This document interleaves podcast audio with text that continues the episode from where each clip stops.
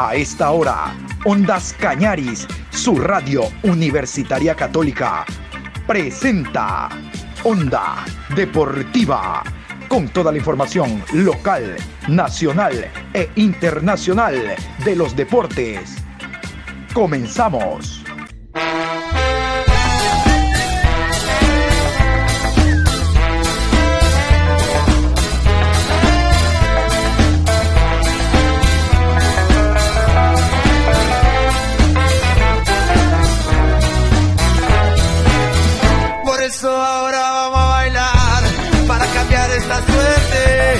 Sabemos gambetear para ausentar la muerte.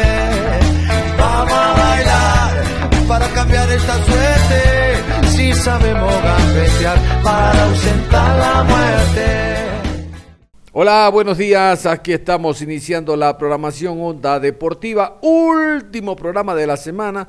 Vamos a hablarles de la última fecha de la Liga Pro Betcris, del último partido del Gualaceo como local. Vamos a hablarles de todo en esta programación.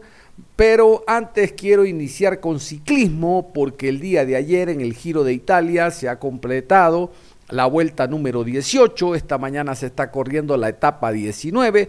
Ustedes saben que finaliza el próximo día domingo, así que vamos a ir con todas las novedades de última hora recogidas en el Giro de Italia.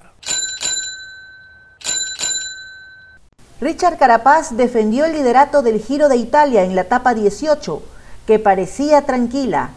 Jai Hindel, primer perseguidor del ecuatoriano, sufrió un percance, pero este no afectó su tiempo de carrera. Dries de Bon celebró.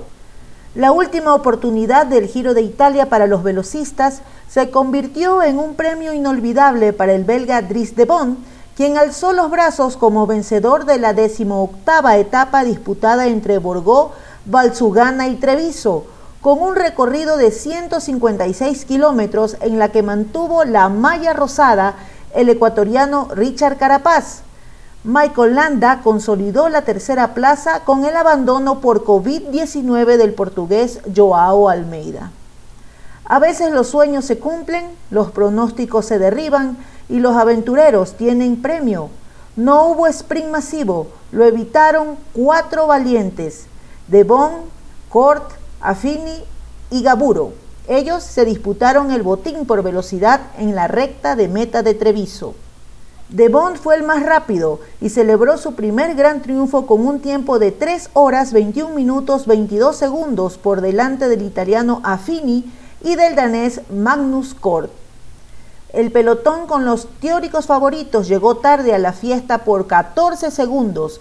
En el grupo delantero pasaron Carapaz y Michael Landa, pero no el australiano Jay, quien tuvo una avería dentro de los tres últimos kilómetros de carrera, lo que evitó la pérdida de tiempo. Peor suerte tuvo Juan P. López, quien llegó con 2 minutos 30 segundos de retraso. Richard Carapaz dijo al llegar a la meta, continúo con la malla rosa, tengo fe en mis piernas. Escuchemos sus declaraciones. Carapaz, eres capaz de ganar una vez más. Carapaz, eres capaz de ganar una vez más. Sí, bueno, hoy ha sido un día, la verdad, bastante rápido, ¿no? Ha sido oh, un día de los más rápidos que creo que hemos sido aquí en el Giro.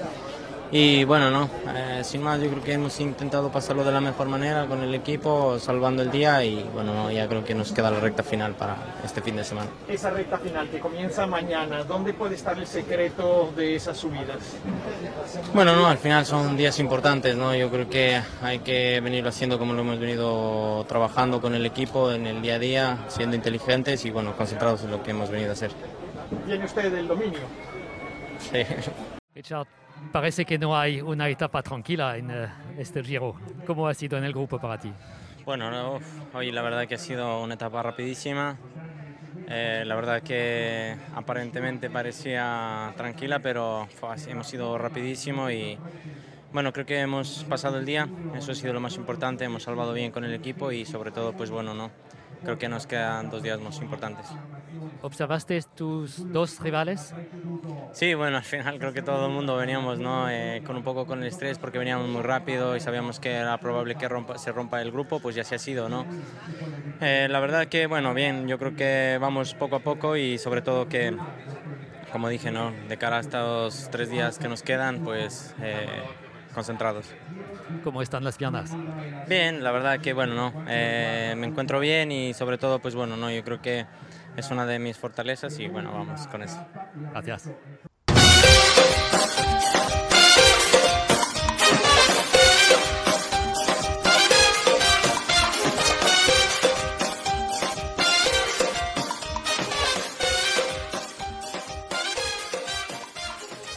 Así es. Y antes de meternos de lleno a la Liga Pro Betcris, Vamos a continuación a repasar el acta de sanciones. La Comisión Disciplinaria de Liga Pro elaboró el siguiente eh, comunicado en torno a jugadores sancionados, cuerpo técnico, clubes y demás de la fecha 14. Esto arrojó la fecha 14 en cuanto a sancionados. Encuentro Aucas 2, Barcelona 1. Suspensión de un partido, conducta incorrecta Luis Manuel Romero, Aucas. Suspensión de un partido, juego brusco, Bruno Piñatares, Barcelona. Cumbayá 3, 9 de octubre 2. Suspensión un partido, doble amonestación, Darley Denilson Carabalí, de Cumbayá.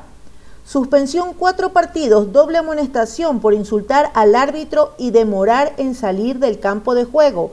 Mauro Daluz, 9 de octubre. Guayaquil City 2, Liga de Quito 2. Suspensión dos partidos, conducta violenta, José Alfredo Quinteros, Liga de Quito. Suspensión una fecha, reincide en reclamos indebidos, Luis Francisco Subeldía, director técnico Liga de Quito. Emelec 0, Universidad Católica 1. Encender bomba de humo, multa de 1.200 dólares. Multa de 400 dólares por ingreso de personas no autorizadas. Club Sport Emelec. Macará 3, técnico universitario 1. Multa de 400 dólares, reclamos indebidos. David Hugo Sánchez, preparador físico de Macará. Suspensión de un partido, doble amonestación. Juan David Jiménez. Suspensión dos partidos, insultos al árbitro. Edison Carcelén. Y multa de mil dólares, realiza manifestaciones racistas. Alex Daniel Rangel, técnico universitario. Encuentro Independiente del Valle Cero Muchurruna 1. Suspensión de un partido por juego brusco. Junior Sornosa. Suspensión de un partido por doble amonestación. Beder Caicedo. Multa de 200 dólares. No colocan mangas de protección. Independiente del Valle. Deportivo Cuenca 1. Orense 1. Multa de 400 dólares. Club hace jugar jugador con número distinto al registrado en planilla. Orense. Ahora sí, vamos a hablar de la Liga Pro Betcris y de esta fecha decimoquinta que finaliza precisamente esta semana, porque los partidos se van a jugar entre viernes y domingo, con el tema de la unificación de partidos para este domingo después de las 18 horas. Se abre la fecha con el partido Gualaceo ante Sociedad Deportiva Aucas con transmisión de Ondas Cañaris vamos a hacer una revisión de la Liga Pro Betcris y de los encuentros que se juegan en esta fecha 15, finalizando la primera fase, la fase de ida de la Liga Pro Betcris. Viene el mes de para por eh, los partidos amistosos de la selección nacional, pensando en el próximo Mundial de Qatar y luego viene la segunda fase de la Liga Pro, los encuentros de vuelta. Pero vamos con los árbitros, horarios oficiales y la presencia de VAR. El VAR abre la Liga Pro. Este viernes ya hay presencia de VAR en el Jorge Andrade Cantos para el encuentro Gualaceo Aucas. Vamos con la información a continuación. Viernes 27 de mayo, 19 horas, Ciudad de Azogues, Estadio Jorge Andrade Cantos. Gualaceo Sporting Club recibe a Sociedad Deportiva Aucas. Árbitro central, Roberto Sánchez. Asistente 1, Juan Aguiar. Asistente 2, Edwin Bravo. Cuarto árbitro, Carlos Vallas. Asesor de árbitros, José Carpio. En el bar, Jefferson Macías, asistente de bar, Jaime Sánchez, encargado de la calidad, Osvaldo Segura.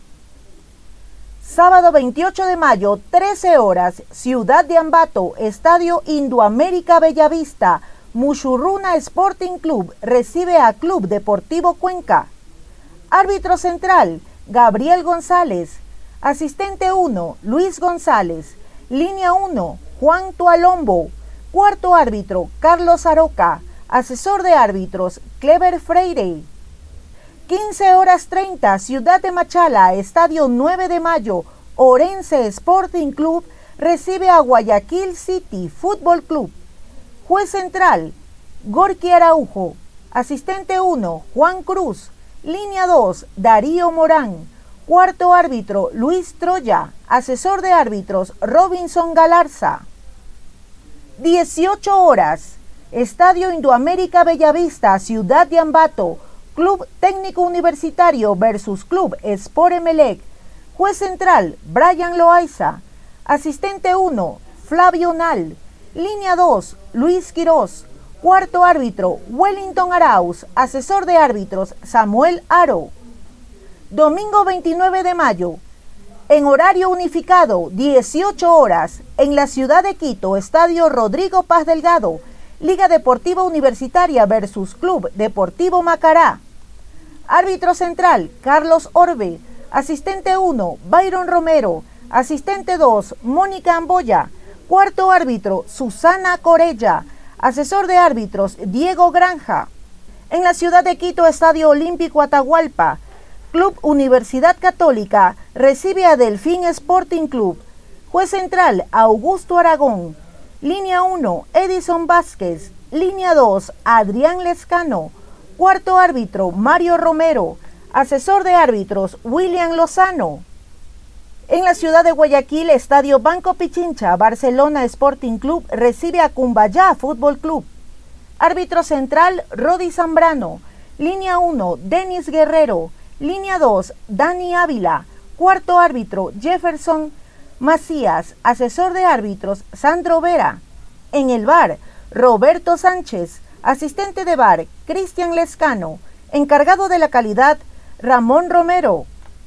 En la ciudad de Milagro, Estadio Los Chirijos, 9 de octubre, recibe a Independiente del Valle. Árbitro central, Franklin Congo. Asistente 1, Ricardo Baren. Asistente 2, Andrés Tola. Cuarto árbitro, Leandro Angulo. Asesor de árbitros, Roberto Arcaya. Muy bien, y después de conocer quiénes serán los colegiados y la presencia de la tecnología VAR en distintos compromisos, vamos a continuación con la tabla de posiciones. Como hemos hablado a lo largo de la semana y en lo que resta, ustedes saben, Barcelona mantiene la diferencia de un punto sobre sus inmediatos seguidores. Un punto, ¿sabe qué? Es suficiente, siempre y cuando Barcelona le gane al conjunto del Cumbayá. Más adelante le voy a dar a conocer los valores de las entradas para este partido en el Monumental Barcelona-Cumbayá. Es el último partido. Barcelona puede ser el campeón de la etapa. Y es por eso que los valores están acordes a la calidad de puntos que están en disputa. Ya eso les cuento. Antes vámonos con la tabla de posiciones. Al momento jugado 14 fechas, Liga Pro, Betcris. Primero Barcelona, 27 puntos más 9. Segundo, Club Universidad Católica, 26 puntos más 12. Tercero, Independiente del Valle, 26 puntos más 4. Cuarto, Liga Deportiva Universitaria de Quito, 26 puntos más 3. Quinto, Sociedad Deportiva Aucas, 23 puntos más 3.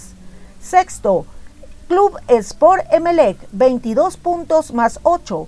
Séptimo, Delfín Sporting Club, 22 puntos, 0 gol diferencia. Octavo, Club Deportivo Cuenca, 21 puntos menos 1. Noveno, Gualaceo Sporting Club, 20 puntos menos 2. Décimo, Orense Sporting Club, 18 puntos más 2. Décimo primero, Muchurruna, 16 puntos menos 3. Décimo segundo, Guayaquil City, 15 puntos más 1. Décimo tercero, Deportivo Macará, 13 puntos menos 6.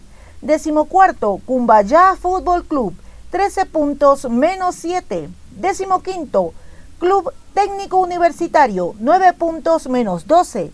Decimosexto, 9 de octubre, Fútbol Club, 8 puntos menos 11. Y estos son los goleadores, los goleadores del campeonato. No están ni de Barcelona, ni del Emelec, ni de Liga, ni de la Católica, ni de Independiente. No, no, no, no, no, no. Los goleadores aparecen de otros equipos, incluso no opcionados al momento a ganar la etapa. Y así es el fútbol. Escuchemos los goleadores al momento de la Liga Pro. Goleadores. Liga Pro Betcris, fecha 14. Joaquín Vergés, Gualaceo, 8 goles, volante uruguayo. Santiago Jordana, Muchurruna, 8 goles, delantero argentino. Cristian Martínez, Universidad Católica, 7 goles, delantero colombiano. Dani Luna, 9 de octubre, 7 goles, volante ecuatoriano. Francisco Fidriusewski, 7 goles, delantero argentino.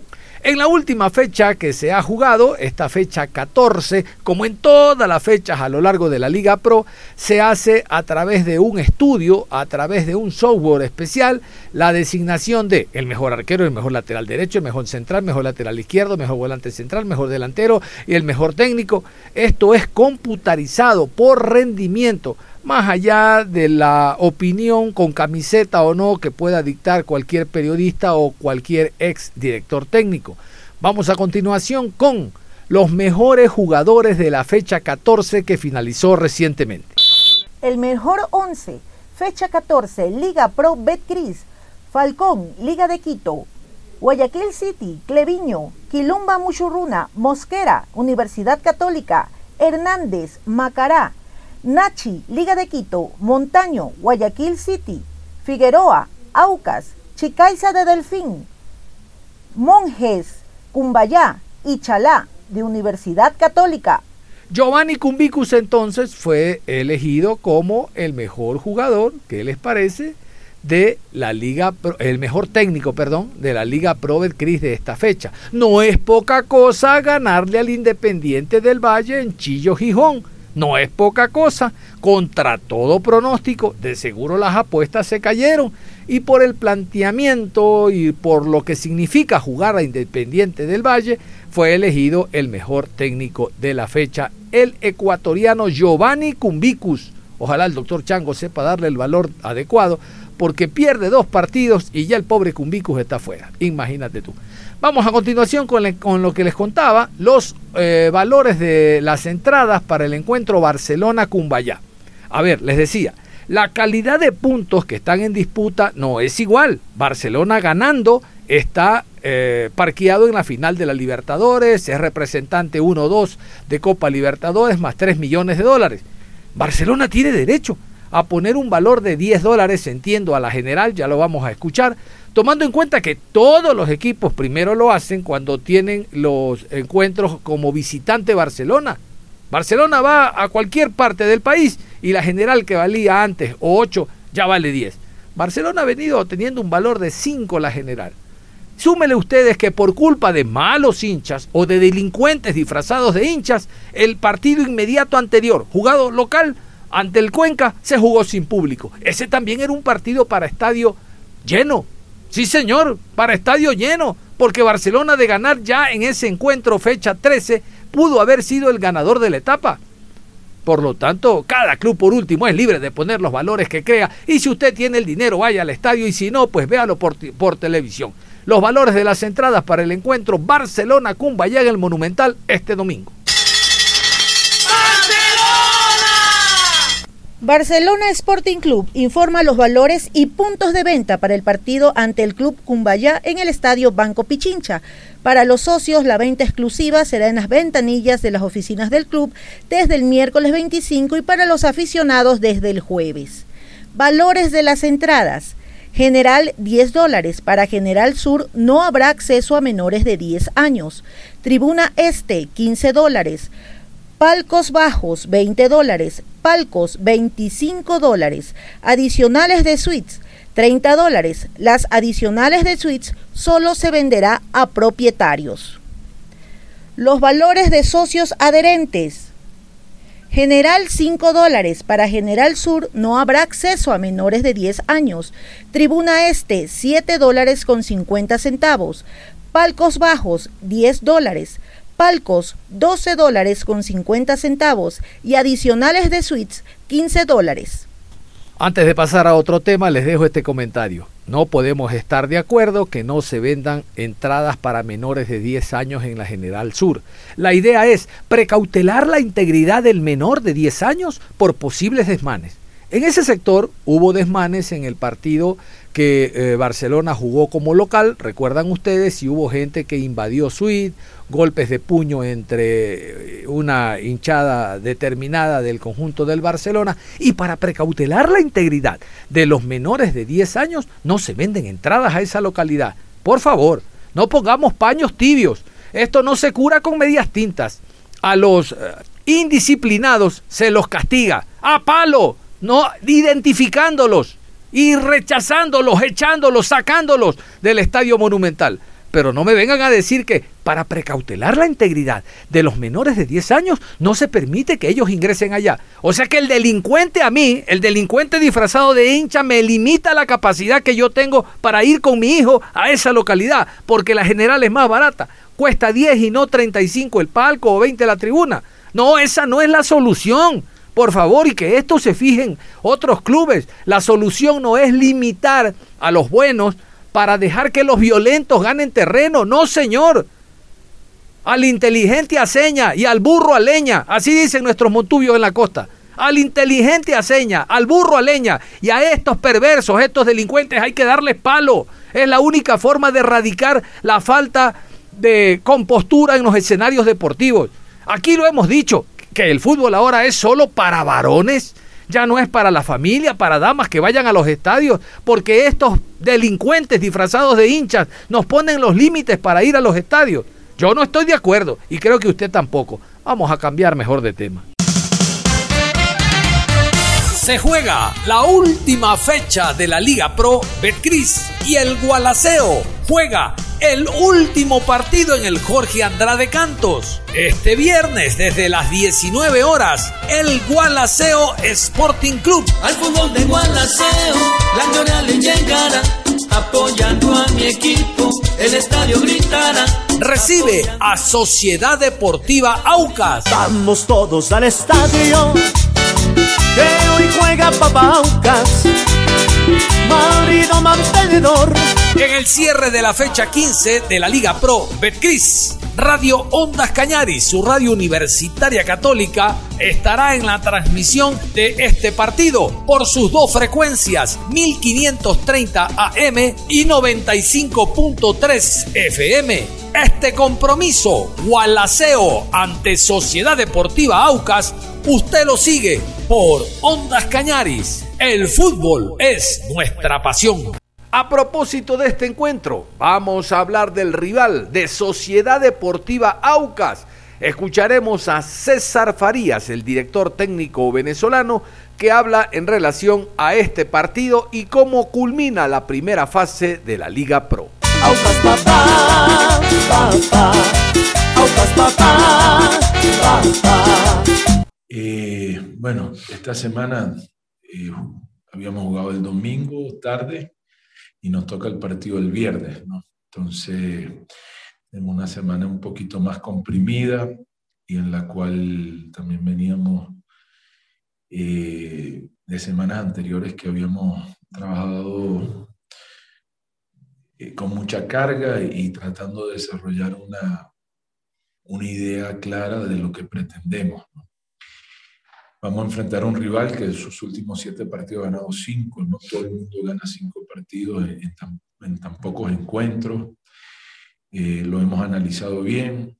Estamos claro que vamos a enfrentar a un rival muy difícil y que nosotros tenemos que tener una actitud ganadora, que no nos podemos distraer, que tenemos que que tratar de, de, hacer bien las cosas, de cerrar fuerte, de reafirmar lo que hemos hecho en estos cuatro partidos, porque son siempre momentos que como ya no llegamos en puntos a la posibilidad de pelear la etapa y y también se cierra esto, si uno no pone los objetivos claros, se te va dispersando, ¿no? Y nosotros, usted mencionaba muy bien la, la tabla general, pero no es solamente la tabla general, que ya es importante por sí, es el mismo juego, el, el juego nosotros tenemos que terminar de consolidarlo.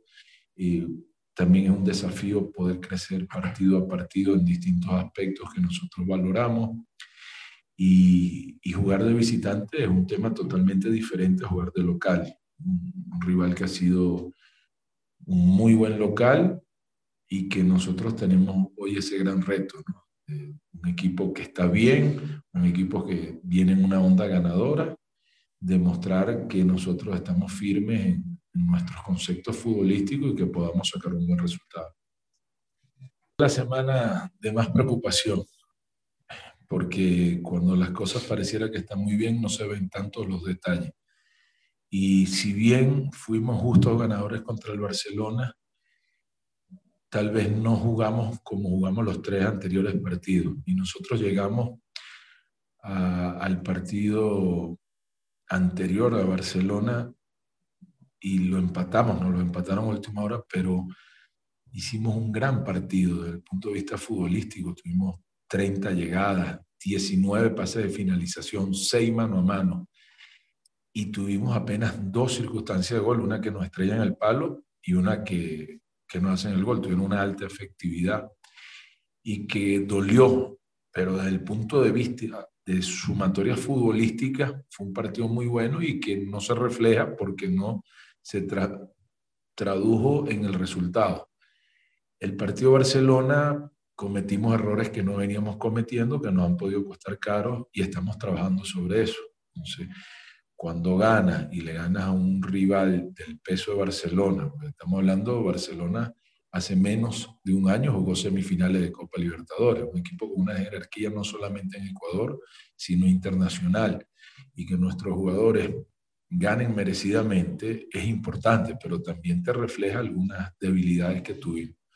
Entonces, no tenemos tantos días, pero estuvimos trabajando, eh, enfatizando en esos aspectos y lo que no pudimos hacer en la cancha lo trabajamos mucho en los videos, pero sobre todo eh, es cómo, cómo encaran los partidos nuestros jugadores y la actitud que, sólida que ellos tengan para desarrollar el, buen talento que tenemos, la, las buenas posibilidades de, de, cerrar una etapa diciendo, bueno, terminamos, no nos sacan ventajas en la general, terminamos tal vez ganándole al campeón y terminamos sacando puntos de visitante, porque si uno aspira a cosas importantes, no es solamente hacerte fuerte local, sino hacerte fuerte visitante. Y este es un partido que a nosotros significa mucho para nosotros, de reafirmación, es de, de creer en lo que estamos proponiendo. Y si bien esos aires de haber ganado un partido importante, como usted menciona, son, son positivos, también uno tiene que saberlos aterrizar y poner los pies sobre la tierra. Y hoy creo que estamos todos en la misma sintonía. En cuanto a lo que se viene, eh, el equipo viene de 21 microciclos de trabajo. La verdad que, que llega una etapa que, que es desgastante y que nosotros consideramos que tenemos unos días de descanso para ellos, para después encarar bien el partido, pues tampoco hemos podido planificar eh, esto con anterioridad, porque la fecha apenas la supimos hace un par de días de la Copa Copa Ecuador y que también el partido nos los ponen el día viernes, que tampoco lo, lo, sabíamos. No, no estoy haciendo una crítica, sino que quiero decir que la planificación es continua y, y sobre la marcha, no es que lo podemos hacer con, con el, el, tiempo que quisiéramos. Eh, nos hubiese encantado jugar un partido internacional, todavía lo estamos evaluando, mm, que pudiésemos traer algún club importante de los que quedan fuera de competencia a regalarle un partido a la gente. Mañana vamos a viajar junto con el presidente y vamos a conversar sobre eso. Hay un partido amistoso con un equipo de segunda y, sin, que ya estaba antes que nosotros llegáramos, un compromiso adquirido, pero vamos a tratar de, de jugar eh, lo más que se pueda dentro de las fechas que tenemos. Y sí, sí creemos que vamos a llegar bien a los partidos sin ningún tipo de problema, lo analizamos con el profe, eh, estamos tranquilos, es importante también que ellos se despejen de la cabeza y vengan pensando después a full en la Copa Ecuador y vengan pensando en los 15 partidos que tenemos para la siguiente etapa, que, que estamos muy ilusionados internamente. Entonces, lo queremos preparar bien, pero no queremos que, que sea una saturación tampoco para ellos. Muy bien, vamos a irnos a la pausa y al volver les cuento, vamos a continuar repasando otros encuentros que se van a jugar en esta última fecha de la Liga Pro Betcris. La pausa y volvemos. Onda Deportiva. Regresamos con Onda Deportiva. Aquí estamos y seguimos, como decíamos antes de la pausa, que al volver íbamos a continuar revisando los partidos de la Liga Pro que se van a jugar desde el día de hoy hasta el próximo domingo, la última fecha de la Liga Pro, fecha decimoquinta, donde se va a decidir el equipo que va a ganar la etapa. Todo apunta al conjunto del Barcelona, como ustedes saben. Pero vamos a repasar este encuentro que se va a jugar en el Estadio 9 de Mayo de Machala el equipo del Orense recibe al conjunto de Guayaquil City. Ustedes escuchaban en la parte inicial, en el acta de sanciones, que al conjunto del Orense le pusieron una multa de 400 dólares porque el jugador que estaba actuando con un número de camiseta es reemplazado por otro jugador que tiene el mismo número de camiseta. Bueno, esto es fácil.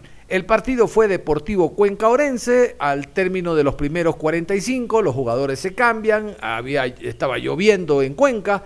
Y resulta que G. Corozo, Galo Corozo, eh, se pone la camiseta para el segundo tiempo de G. Corozo. Pero no de Galo Corozo, sino de Gabriel Corozo.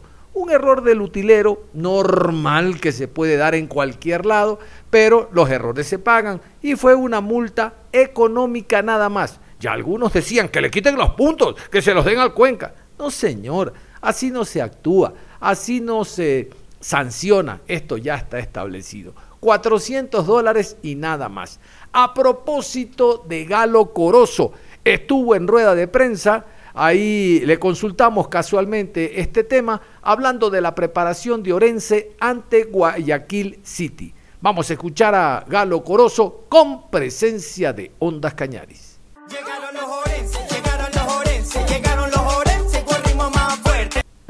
Eh, quisiera que nos cuente, amigo Corozo, cuál ha sido el trabajo durante la semana. tuvo menos días de preparación para el partido con el City en relación al City que tuvo dos días de descanso. Eso es lo primero. Y lo segundo, sucede hasta en las mejores familias. Pero cuéntenos un poco esto que ya pasa a ser anécdota. Galo Corozo, Gabriel Corozo, el mismo eh, G. Corozo, eh, por ahí el número de la camiseta se confundió. Cuéntenos algo de aquello. Éxitos para el partido de este fin de semana. ¿Cómo estás, John? Buen día. nada, hemos trabajado muy poco, como tú mismo lo dices. Eh, por ahí se ha analizado el rival, se ha trabajado a medida que lo que quiere el míster para, para el equipo. va a ser un lindo cotejo que no me gusta hablar mucho de las alineaciones ni, ni el trabajo porque se lo avisa el rival. Eh, y sobre el, tema del partido, son cosas que pueden pasar. Siempre digo, eh, somos humanos y nos podemos equivocar. hubo una, un error que se cometió y bueno, la Liga Pro eh, tomó sus medidas y nos, nos multó. Lastimosamente, como tú dices, ¿no? Este, a veces suceden este tipo de situaciones, pasan esto, ¿no? Y, bueno, esto sería como para, para corregir de alguna manera. Cualquier eh, estar con la antelación de vida, con toda la indumentaria respectiva para cada jugador. Pero bueno, más allá del error, pensar ya en Guayaquil City y cerrar eh, de una manera, eh, no sé si decirlo decorosa, pero por lo menos dentro de, ese, de esos ocho que normalmente están peleando clasificaciones a torneos internacionales este fin de semana, en este sábado, si bien es cierto, el tiempo ha sido corto para prepararse, evidenciamos nuevamente eh, frente al equipo de, Deportivo Cuenca que eh, se crea ocasiones, ¿ah? se llega y, pero lastimosamente ah, se, sigue fallando en la, en la puntillada final. Hay que seguir trabajando esta, esta situación, eh, querido Coloso. ¿Cómo estás? Bienvenido, buenos días. ¿Cómo está? Buen día, Edgar. Eh, sí, sí, se viene, no se ha trabajado mucho, como te repetía, pero sabemos que Guayaquil, Guayaquil City viene a hacer su trabajo, tiene jugadores de muy buen pie, jugadores de, eh, de jerarquía también pero más enfocarnos en ellos, tenemos que enfocarnos en nosotros. Creo que tenemos jugadores de calidad acá en, el equipo y, creo que se está demostrando en cada partido. Eh, la idea de juego está, impregnada en nosotros, así que vamos a tratar de hacerlo mejor, de sumar de a tres, que va a ser importante para nosotros, y seguir escalando. Eh, digo, siempre digo que vivir día a día es importante para poder llegar eh, lo, más arriba lo más arriba que se puede. Así que nada, ya preparando y listos para el, partido contra el Guayaquil City. Eh, bueno, consultarte, ¿qué es lo que en un análisis general de esta primera etapa, cómo la toman?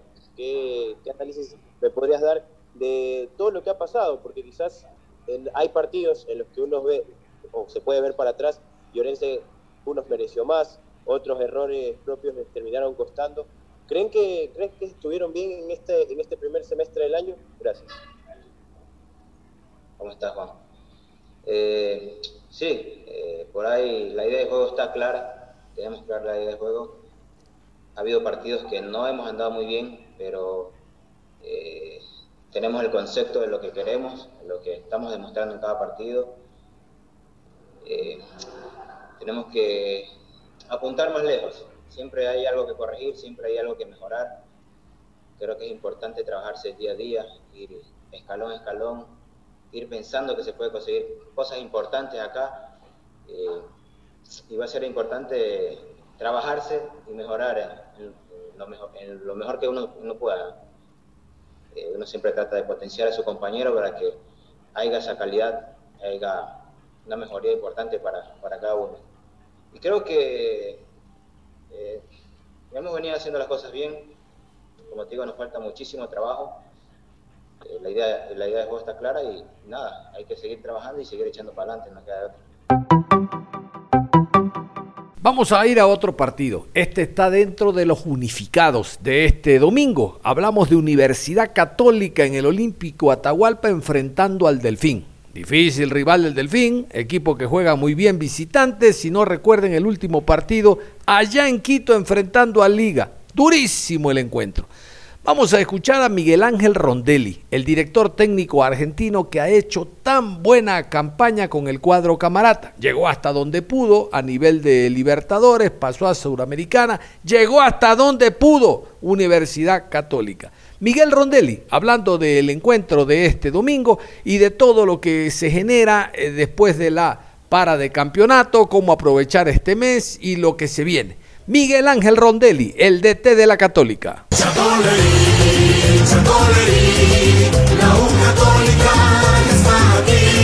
Con respecto a la evaluación de nuestra participación en torneo internacional, tanto Libertadores como Sudamericana, creo que ha sido positiva, si bien no ha sido una campaña donde hemos logrado clasificar, creo que es muy productiva.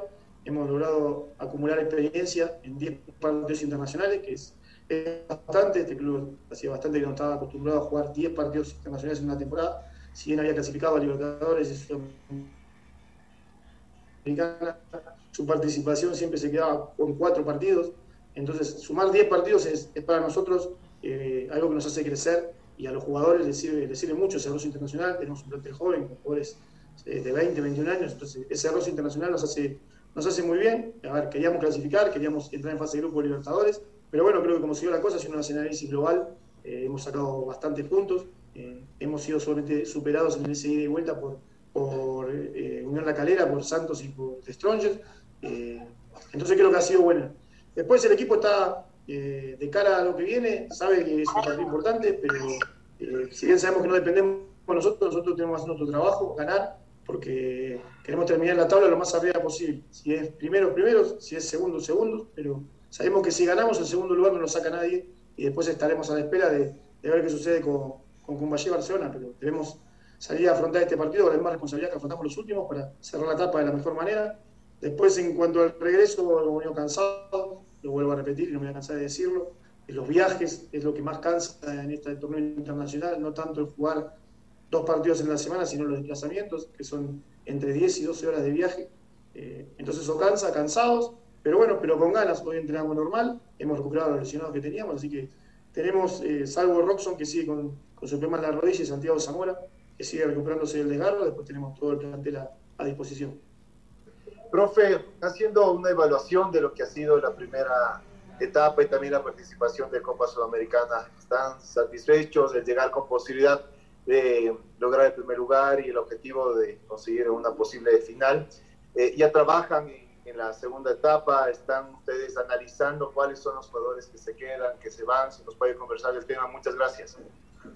Eh, a ver, como dije, estamos contentos tanto con la etapa como con nuestra participación internacional. ¿sí? Tal vez en, el, como deuda nos, nos, ha, quedado ese partido con Banfield. Si no queríamos ganar con Banfield para, para llegar tanto a la última fecha de Liga Pro como a la última fecha de Copa Sudamericana con chances de, de, pelear algo. En, Liga, en la Liga Local lo hemos hecho. Estamos a punto de afrontar el partido con Delfín, eh, peleando, peleando la, la, etapa. Y bueno, no, llegamos a Unión La Calera ya clasificado. Entonces creo que eso es el punto que nos queda como, como una deuda. Pero creo que el plantel ha, ido creciendo, ha hecho un esfuerzo enorme, eh, es, difícil entrenar, estar lejos de la familia, el esfuerzo que han hecho es, es realmente eh, enorme y realmente para, digno de felicitar, porque han hecho, vuelvo a repetir, un esfuerzo muy, pero muy grande.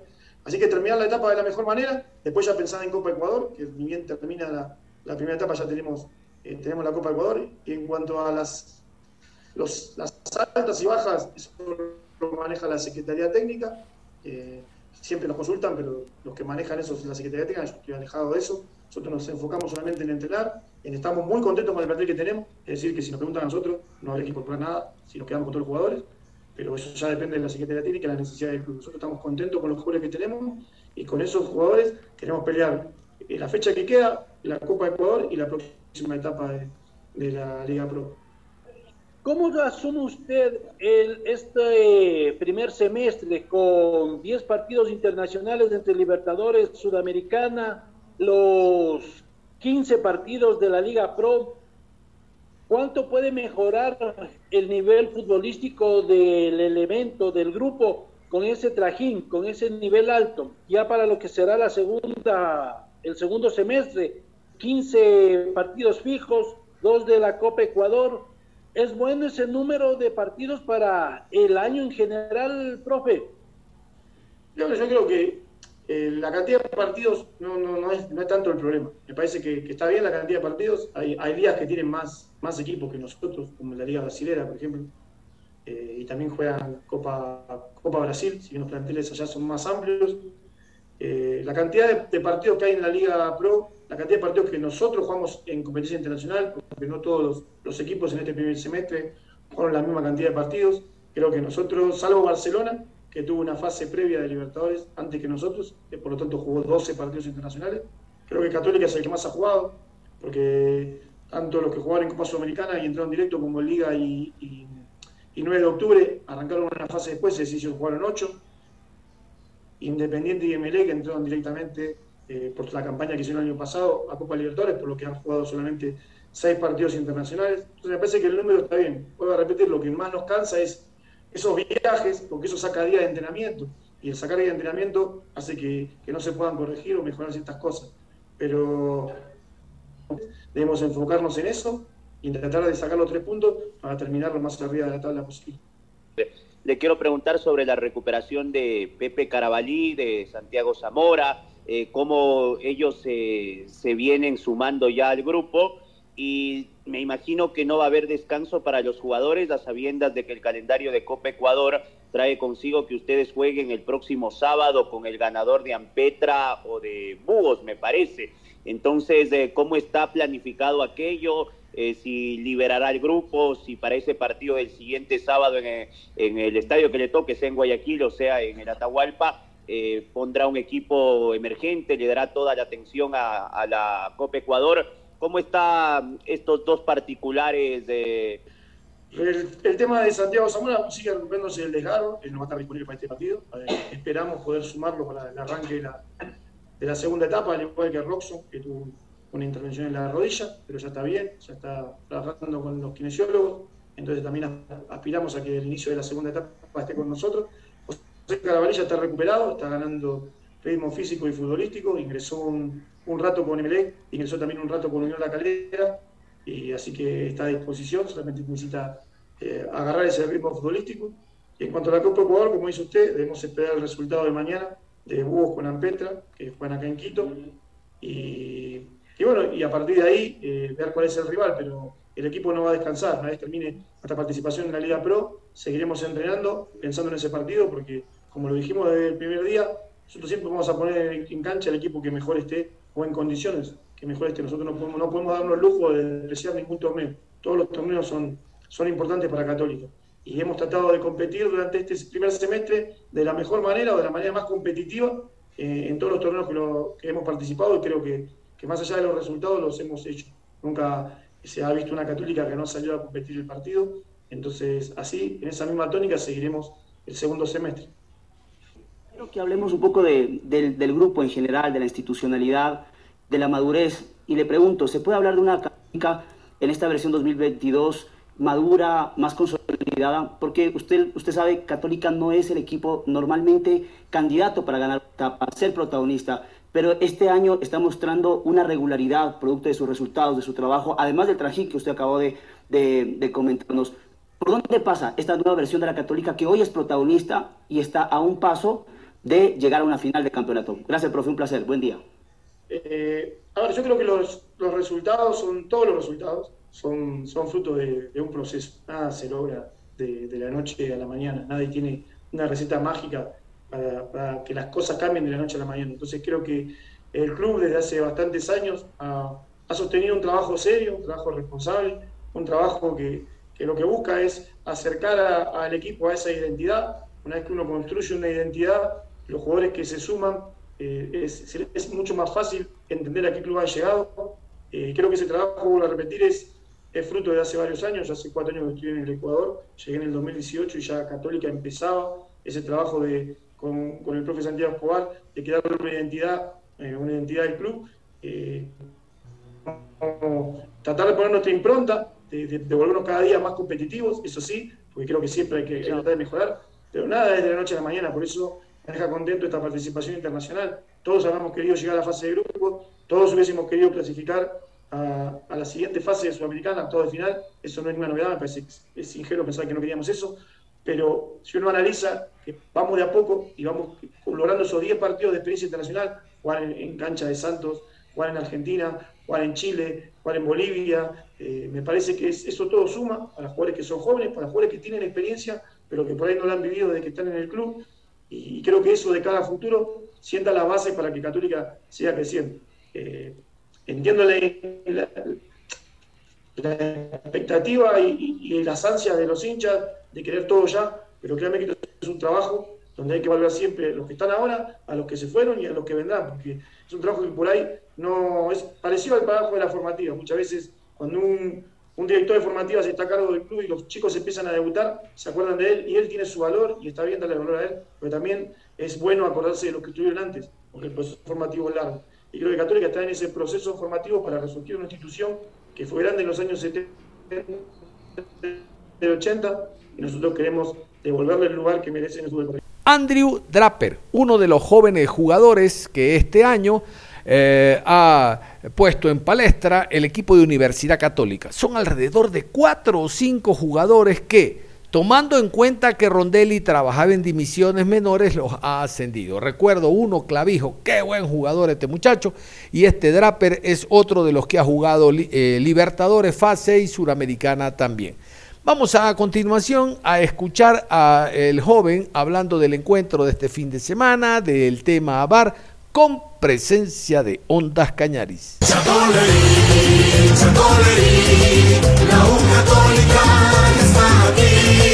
Eh, la verdad es que súper motivados, es un ambiente, bueno, a pesar de que ya es el último partido y estamos peleando la etapa, siempre ha, sido un ambiente positivo aquí en el equipo.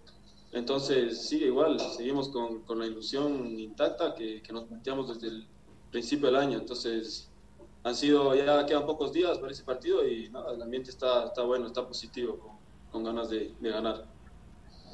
Sí, la verdad es que ha sido una experiencia chévere. Creo que en años anteriores no se había visto tanto protagonista de, nosotros los jóvenes, entonces ha sido algo a mirar hacia, hacia, adelante. Creo que nos sirve a, todos, no, no, todos no, no solo los jóvenes, pero jugamos 10 partidos internacionales, entonces nos ayuda la experiencia a seguir sumando, a seguir creciendo. Entonces nosotros los jóvenes nos ayuda, nos ayuda a, tener esa ilusión de que podemos participar, de que podemos cumplir esos sueños internacionales y, claro, un, torneo internacional siempre va a ser una vitrina para el equipo y para jugadores jóvenes. La, la regularidad es algo que, que, hemos buscado y nos costó al principio, pero, pero creo que Católica viene, viene haciendo las cosas bien y está demostrando eso, llegando, jugando 10 partidos internacionales, peleando, peleando una etapa, entonces ese roce, como tú decías, nos sirve a todos, no, solo a los jugadores, sino al club en sí. Entonces, entonces sí, eso. A ver, yo tengo una inquietud para Andrew. Este, saludos cordiales. ¿Qué criterio tiene usted? De seguro va a ser diferente a jugadores que tienen más experiencia, que no han estado de la mano con la tecnología del VAR. Usted como un joven jugador, ¿qué opinión tiene de la tecnología a beneficio del fútbol y del arbitraje? Éxito. Bueno, creo que bueno, el VAR también, a pesar de yo ser joven, el VAR sigue siendo algo nuevo. Si bien es, mucho más, para los jugadores de experiencia no, no, no, han jugado con esa, esa, nueva tecnología, pero yo creo que, que, el VAR tiene que ser utilizado para, para ayudar a los equipos, no, no perjudicar. Entonces creo que, creo que, bueno, como jugador joven sí sirve, no, no es algo a lo que estoy acostumbrado de todas formas, pero, pero, pero igual creo que es, es una herramienta que, que ojalá ayude para el, para el bien del fútbol y que se puedan ver cosas, detalles que a veces el, ojo humano no, no puede ver. Antes de finalizar la programación, quiero contarles que el día de hoy se va a llevar a cabo, se va a llevar a efecto en Asunción, Paraguay, el sorteo de Copa Suramericana y Copa Libertadores de América, la siguiente fase. De seis equipos ecuatorianos que teníamos, solo dos continúan participando. Emelec en Copa Libertadores de América, segunda fase, y el equipo de Independiente del Valle en Copa Sudamericana. Recuerden que Independiente fue tercero y por ende se fue a jugar en Copa Sudamericana. En cuanto al Emelec, ya están listos los bombos, el primero del 1 al 8, el segundo del 9 al 16. Eh, Entonces, en el primer bombo están ubicados los equipos del 1 al 8 en relación a los puntos que obtuvieron en esta fase de Libertadores. El que obtuvo más puntos es uno, el que obtuvo eh, menos eh, segundo, tercero y así. Y en el puesto del 9 al 16 están todos los segundos. Entonces viene el sorteo, los emparejamientos. ¿no? Eso se va a dar el día de hoy en Copa Libertadores de América. Y en Copa Sudamericana, en el Bombo 1, están los equipos clasificados primeros en Copa Sudamericana del 1 al 8 y en el Bombo 2 del 9 al 16 los equipos que quedaron terceros en Copa Libertadores de América. Eso será el día de hoy, dije Asunción, no, es en Luque donde está la sede de Conmebol. Eso será el día de hoy y luego conoceremos entonces los rivales de solo dos clubes ecuatorianos de seis que van a seguir participando en el torneo o en los torneos que organiza Confederación Suramericana de Fútbol. Nada más, cerramos la información deportiva a esta hora de la mañana. Les cuento, hoy después de las 13.30 vamos a hablar de la Copa Ecuador. Entre viernes, sábado y domingo se juega la segunda fase de Copa Ecuador. Ya hay clubes clasificados para este miércoles 1 de junio, donde eh, ya saldrán a la cancha Barcelona, Técnico, Macará, eh, Cumbayá, Aucas, 9 de octubre. Vamos a conocer este fin de semana cuáles serán los otros rivales de los otros equipos de primera categoría. La Copa Ecuador, recuerden, este año se puso interesante, no solo porque reparte alrededor de un millón de dólares, sino porque da el cuarto cupo a Copa Libertadores de América. Imagínense usted, tremendo premio Llegar a Copa Libertadores significa que sus jugadores sean vistos en ese torneo y también recibir un dinero por participar y por jugar como local. Bueno, esto es importantísimo. De aquello hablaremos esta tarde con un invitado después de las 13.30. Por ahora, usted siga y manténgase en sintonía de